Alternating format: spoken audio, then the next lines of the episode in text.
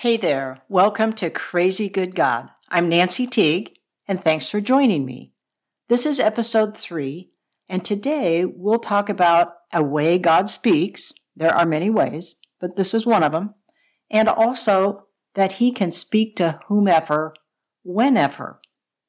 A heads up with that, some of us question the whomever. Now, there may be some of you listening that had no idea God even speaks to people. Others, it's normal to hear from Him, and it's not that they're special. Remember, God has no favorites. Somehow they're just open to hearing or they become sensitive to His input. Others have heard from Him, but they don't even know it was Him. And then there are times we know we heard, and have absolutely no clue what he just said. I want to go back to November 20th, 2001, and this is about hearing a word from God. You might ask, what is a word from God? It's like a word, actual word, or sentence, a statement, a thought, and it like just drops inside of you. Now, heads up on this. If the voice or the word you hear is condemning or accusatory, that is not God. So reject it. Here's the context of the word I heard, the statement I heard. I had been leading women's intercessory prayer for a number of years, and our time would begin with some worship music. You could sit, you could move around, you could just stand still, you could kneel, whatever you wanted to do. And I happened to be kneeling that day. And as I was kneeling and worshiping the Lord, this feeling came over me or rose up within me, and I wanted to cry. Mind you, I came into prayer with nothing on my heart, no burdens, no concerns, no grievances, no losses. Why do I want to cry? Actually, it almost felt like I wanted to bawl. Now, this would obviously be distracting and would interrupt the beautiful worship atmosphere, but the women there would no doubt have been okay with that and just figure, like, wow, God must be doing something. But I worked to keep myself together while thinking, what's going on? What's wrong with me? And I wasn't even expecting an answer. This is the weirdest thing I've ever had happen. It's one thing to be moved to tears by something we see or read, or remembering something or someone that stirs us emotionally, someone we lost, especially. But when you feel perfectly fine and then you want to cry, what's with that?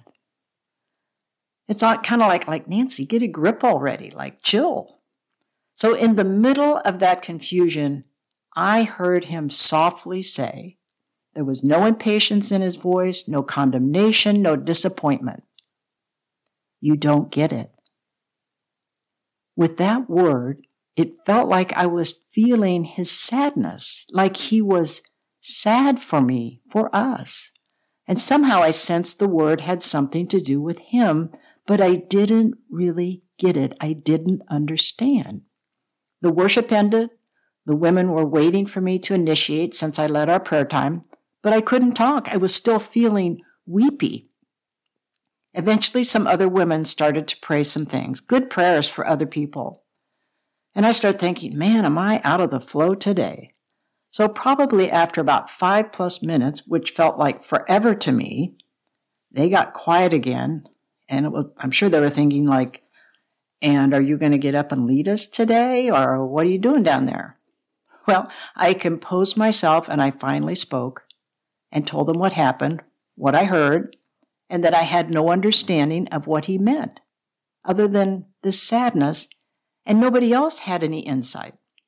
Now, what's really unusual is early the next morning, I was part of Prayer Shield for our pastor and his wife, and out of the blue, he asked me how was prayer going. It wasn't something that he asked normally and I began to tell him about my experience. I got choked up again. My eyes watered, like, what? Again? I was befuddled. And nobody had any insight. They didn't get it either. What I didn't realize at the time, he was giving me a heads up for something coming 10 years later. Looking back, it reminds me of Jesus' words to his disciples before he went to the cross, John 16, 12. He said to them, I still have many things to say to you, but you are unable to bear them now. What an encouraging thing to say, even though I'm sure they didn't even get that. Join the club.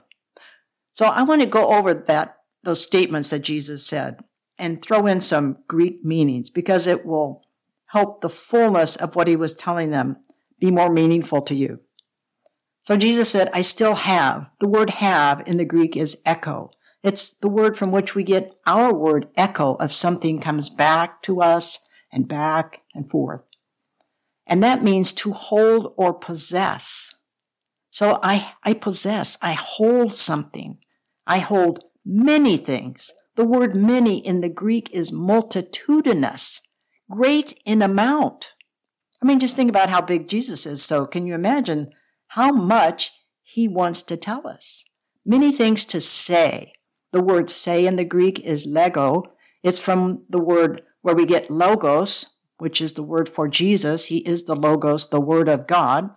Lego means to say, to speak, to bring a message to closure, to move to a conclusion in order to lay it to rest so many things to say to you, but you are not able. The word able is dunamai in the Greek. It's the word where we get our dynamite. It means to have power, to show ability, enabled by God, empowered. So we're not able. It's like we just don't carry enough inner power at that time. And he goes, not able to bear. The word bear in the Greek means to take up, to carry to put upon oneself something to be carried, to bear what is burdensome, to be equal to understanding a matter and receiving it calmly. So there's like something preparatory within us that he understands when we'll be able to bear this thing, to understand a matter and then receive it calmly and carry it and walk it. So you're not able to bear the things I want to say to you now.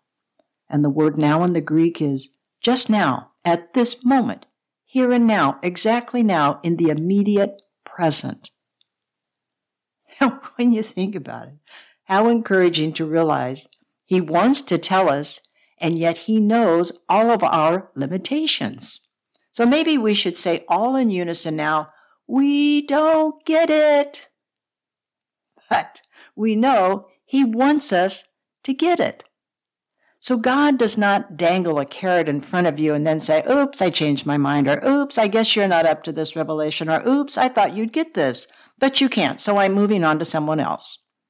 No way is that God. He's not partial, and He has fullness for everyone. He's okay with our ignorance, with our darkened, even our false understanding, but He's not going to leave us there. He has so much for us. We are clueless, really, about the enormity of our being, clueless about our true identity, clueless about our capacity to contain His kingdom. And it really is within us. And that's like a whole head explosion thing to get a hold of. And we're clueless about His desire to speak to us and to enlarge us. These kind of thoughts reminded me of a quote I read by C.S. Lewis. This is what he said Like an ignorant child who wants to go on making mud pies in a slum because he cannot imagine what is meant by the offer of a holiday at the sea. We are far too easily pleased. You know, I, I made mud pies when I was a child. Maybe a lot of you did, and I loved doing that. And it was fun. And it's like, man, that can't be any better than this. I could not imagine at that age something bigger, better, overwhelming, too good to be true. And his heart is to share all he has. And he did when he said, It is finished on the cross.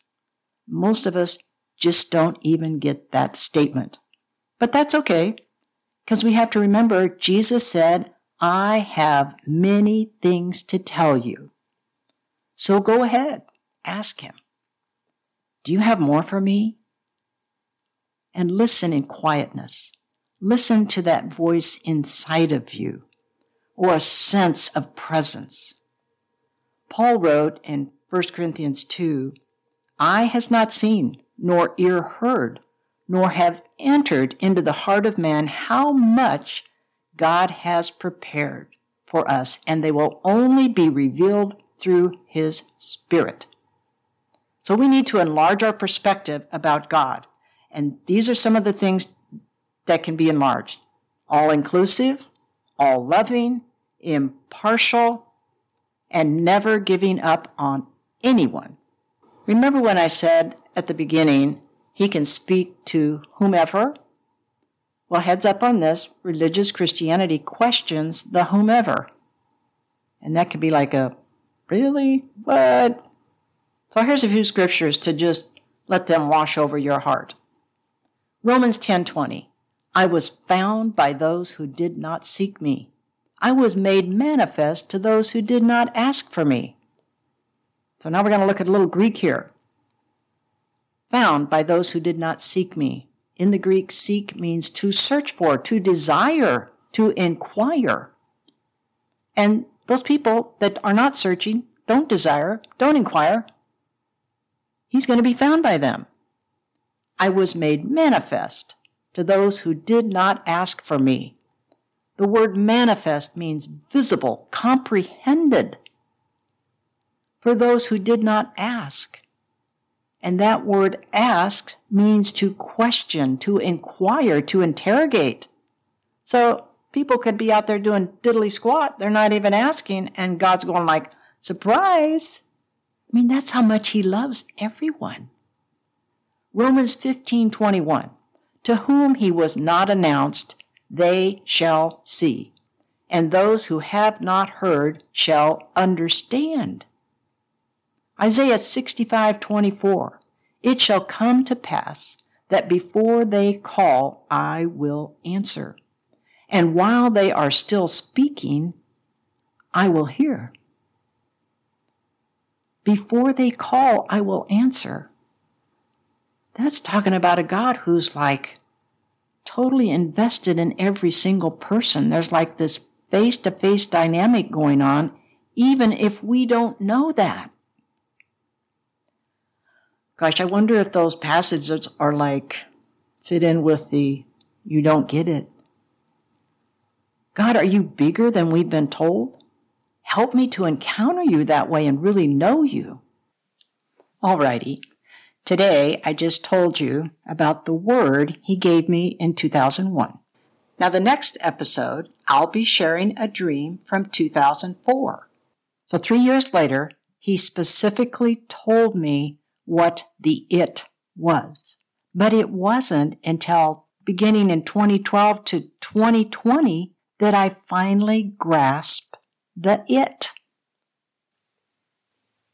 Okay, winding down here, if you think these podcasts could be a blessing to some other people, friends, please share them.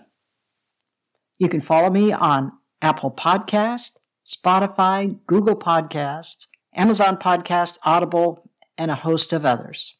My website is www.crazygoodgod.org. Now I would like to pray this over you. May the Father of glory give to you the spirit of wisdom and revelation in the knowledge of Him.